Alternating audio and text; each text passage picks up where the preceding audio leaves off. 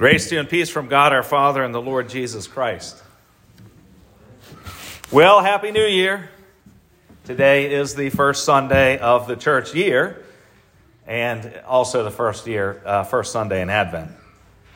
The last couple weeks, the end of the church year, carried a theme of the eschaton, which is the end times, the return of Christ, when Jesus will return in great power and majesty to judge all people and to establish the eternal kingdom. When he returns, all the world will know that it is Jesus Christ. But today, on this first Sunday in Advent, we focus on Jesus, the humble servant king.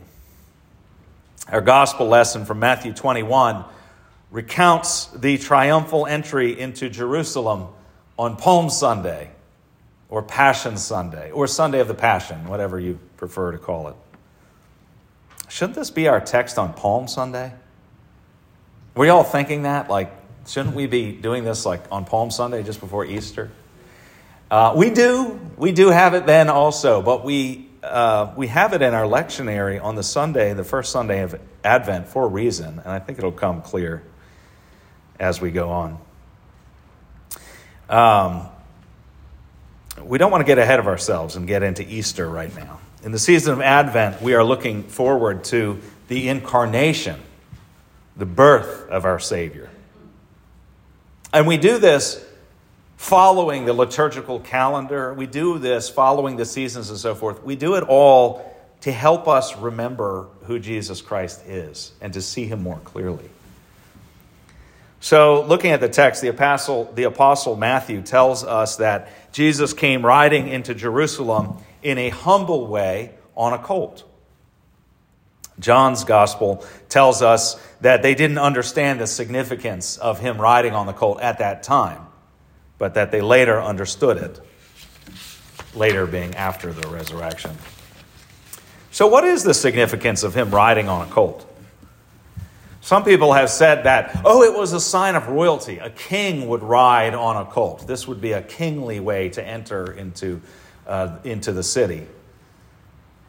I don't, I'm not personally convinced of that. But whether that is true or not, the point here is that, and, and the apostle uses the word humble. He is coming in humility. The word of Scripture is clear. Your king is coming to you humble. Jesus Christ came into Jerusalem in humility. Yes, he is the king of kings. Yet he did not stride into town on some decorated war horse like he owned the place, though he did. Like he was all powerful, though he is. He didn't come in with a big, elaborate entourage, long train of people coming in behind him, resplendent with all of the drippings, all of the, uh, what's the word that you use for that? Like jewelry, that's like lots of jewelry. Yeah, bling. There's another one though. What is it? What is the other one? Dripping? Drip, yes. I'm learning new, new terms from, uh, terms from the young people. yeah, they didn't have all of this, you know, all of this uh, drip hanging from all of this big long train of, of war horses and, and you know, a big uh, train like we saw for the Queen's funeral. No, it was not like that. He came in humble, riding on a colt. A beast of burden is the expression used. And his entry into the town was relatively simple and spontaneous. Many people were throwing their cloaks or spreading their cloaks on the, on the road so that he could walk across the, the cloaks. Others were taking branches and breaking branches off of trees and throwing the branches down so that he could walk on those as he came in. So he is king, yet he is a peculiar king because the kings of this world have subjects who serve them. Yet this king, Jesus Christ, came into Jerusalem to serve the people, not to be served. The kings of this world receive gifts, taxes, contributions, whatever, whatever they demand, they receive from their subjects. Yet this King, Jesus Christ, came into Jerusalem to give them all that he has. In humility, he came into Jerusalem to die for your sins. This is a truly peculiar king. When he entered Jerusalem, the whole city was stirred up, saying, Who is this? And the crowds said, This is the prophet Jesus from Nazareth of Galilee. Listen to their answer. This is the prophet Jesus from Nazareth of Galilee. Did they understand who he was? Of course, he's a prophet, and he's so much more. But did they understand that? To some, he was a good teacher.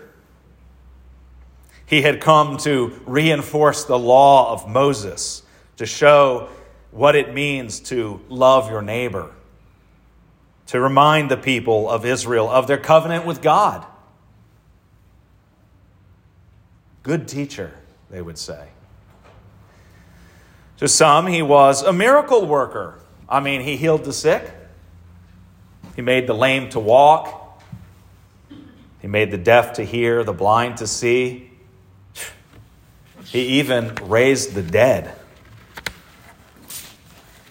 To some, he was a bread king. Oh, yeah, look at that. He can turn a couple loaves of bread into a food for a, an army. He fed the thousands, and he was their bread king. But I want to go back to Caesarea Philippi, where Matthew, uh, I'm sorry, where Peter made a great confession. Jesus asked the disciples who they say that he is, and Peter is the one who confessed, you are the Christ, the Son of the living God. Now, as you'll recall, Jesus said to Peter that he was blessed with that revelation, that it was not his own ability to produce such knowledge, that it didn't come from flesh and blood, but that it had been revealed by God, his Father in heaven. This knowledge of who Jesus Christ truly was, that that was a gift from God in heaven. Jesus also said that this confession, this confession that Jesus is the Christ, is the rock upon which the church would be built. It's not Peter that's the rock that the church is built on, it's the confession of Christ. That is the rock upon which the church is built. And Jesus says, the gates of hell shall not prevail against it. Nevertheless, as you will recall, when Jesus explained, saying he must go to Jerusalem and suffer many things from the elders and chief priests and scribes and be killed and on the third day be raised, Peter took him aside and re- imagine the audacity. Peter actually pulled him aside and rebuked him for saying this. Far be it from you, Lord, this shall never happen to you. No, Jesus, this shall never happen to you. That was what Peter said when Jesus said that he would go to Jerusalem to suffer and die.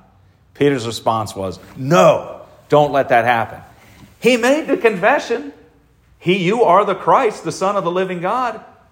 But then he said, No, no, you can't go to Jerusalem and suffer and die. And see, in response to that, Jesus then said, Get behind me, Satan. You are a hindrance to me, for you are not setting your mind on the things of God, but on the things of man. The confession that Jesus is the Christ that Peter made, that's right on. Absolutely. But to confess that Jesus is the Christ also means to confess that Jesus is the suffering servant, that Jesus is the sacrificial lamb, the lamb of God who takes away the sin of the world. That's the Christ. And that's what it means to confess that Jesus is the Christ. If the people of Jerusalem want Jesus to be merely a prophet, as they answered. He is Jesus the prophet. Oh, well, if you want him to be merely a prophet, they'll have him merely as a prophet. After all, Jesus warned them of the coming destruction of Jerusalem. He sounded the alarm bells well in advance. They could have listened and turned to God. But if they will only consider him a prophet, then they'll receive him only as a prophet. And they'll perish for lack of a Savior. All the prophets pointed the people to God's word and ultimately pointed the people to Christ the Messiah who would take away their sins. But Jesus is more than a prophet. Wake up, people. That's what, that's what he's saying. Wake up, people. The Messiah has come. But he comes humbly, riding on a colt. He comes to die for your sin and for the sin of the whole world. If you will only have him as a prophet or a good teacher, then you're dead in your sin. You must receive the Messiah as the Lamb of God who takes away the sin of the world. And this is the significance of Jesus' humble entry into Jerusalem. He is your king, absolutely, but dispel the earthly notions of what a king is. Jesus is the true king, the one who has come not to receive from you, not to take from you, but to give himself for you. Our Old Testament lesson, I want to take a, a, quick look back at because I think it makes more sense when you see the connection with the gospel lesson. Isaiah said, It shall come to pass in the latter days that the mountain of the house of the Lord shall be established as the highest of the mountains, and shall be lifted up above the hills, and all nations shall flow to it. This is a picture of Jesus' death on the cross. It is that event that has established the highest mountain to which the nations flow. All people are called to look up and to see Jesus Christ, their King, who has taken all of their sins upon himself. Our King came humbly, he came to give himself for you. He came to redeem you from your sin. And he has accomplished all of this. In this season of Advent that we are now in, do not be overcome by the world's premature celebration of Christmas. This is the time of Christmas, but this is the season of Advent. Advent comes first, and Advent is a penitential season. Uh, by the way, that's why we omit, and you see in the hymnal, the, the hymn of praise is omitted during Advent, because it's a penitential season. It's a season, Advent is a season in which we reflect on the incarnation. That is, on God taking upon himself human flesh and weakness. That's our God, a God who comes near to us. Not a far distant God, but a God who comes near to us to serve us in the most humbling of ways, even by taking upon himself your sin. He didn't die for his sin, he doesn't have sin. He died for your sin. And he did it because he loves you, because God loves you. That's all he could do. That's what we remember is in this incarnation that God Himself took upon Himself human flesh. And that's what this time, this season of Advent is, is, is reflecting on that. A season to remember that God, your Father, in His steadfast love for you, sent Jesus Christ, only Son of the Father, who took upon Himself human flesh in order that he might live the perfect life that you and I cannot live, that he might suffer and die to make atonement for your sins. And then that he might give you his righteousness, so that you will now stand before God with confidence that in Christ you are perfect and righteous. It is a blessed exchange that we receive. That we receive his righteousness. Unless your righteousness exceeds that of the Pharisees, you'll be lost. You know, or think about the end of the Beatitudes. Jesus saying, Therefore be perfect, even as your Father in heaven is perfect. Jesus, I can't do that. How could I possibly do that? I'm tainted with sin. And Jesus says, Yeah, that's why I'm coming humbly to live the perfect life that you can't live and to take your sins upon the cross, to die for your sins. Now you have received my righteousness. By faith, Jesus gives you his righteousness.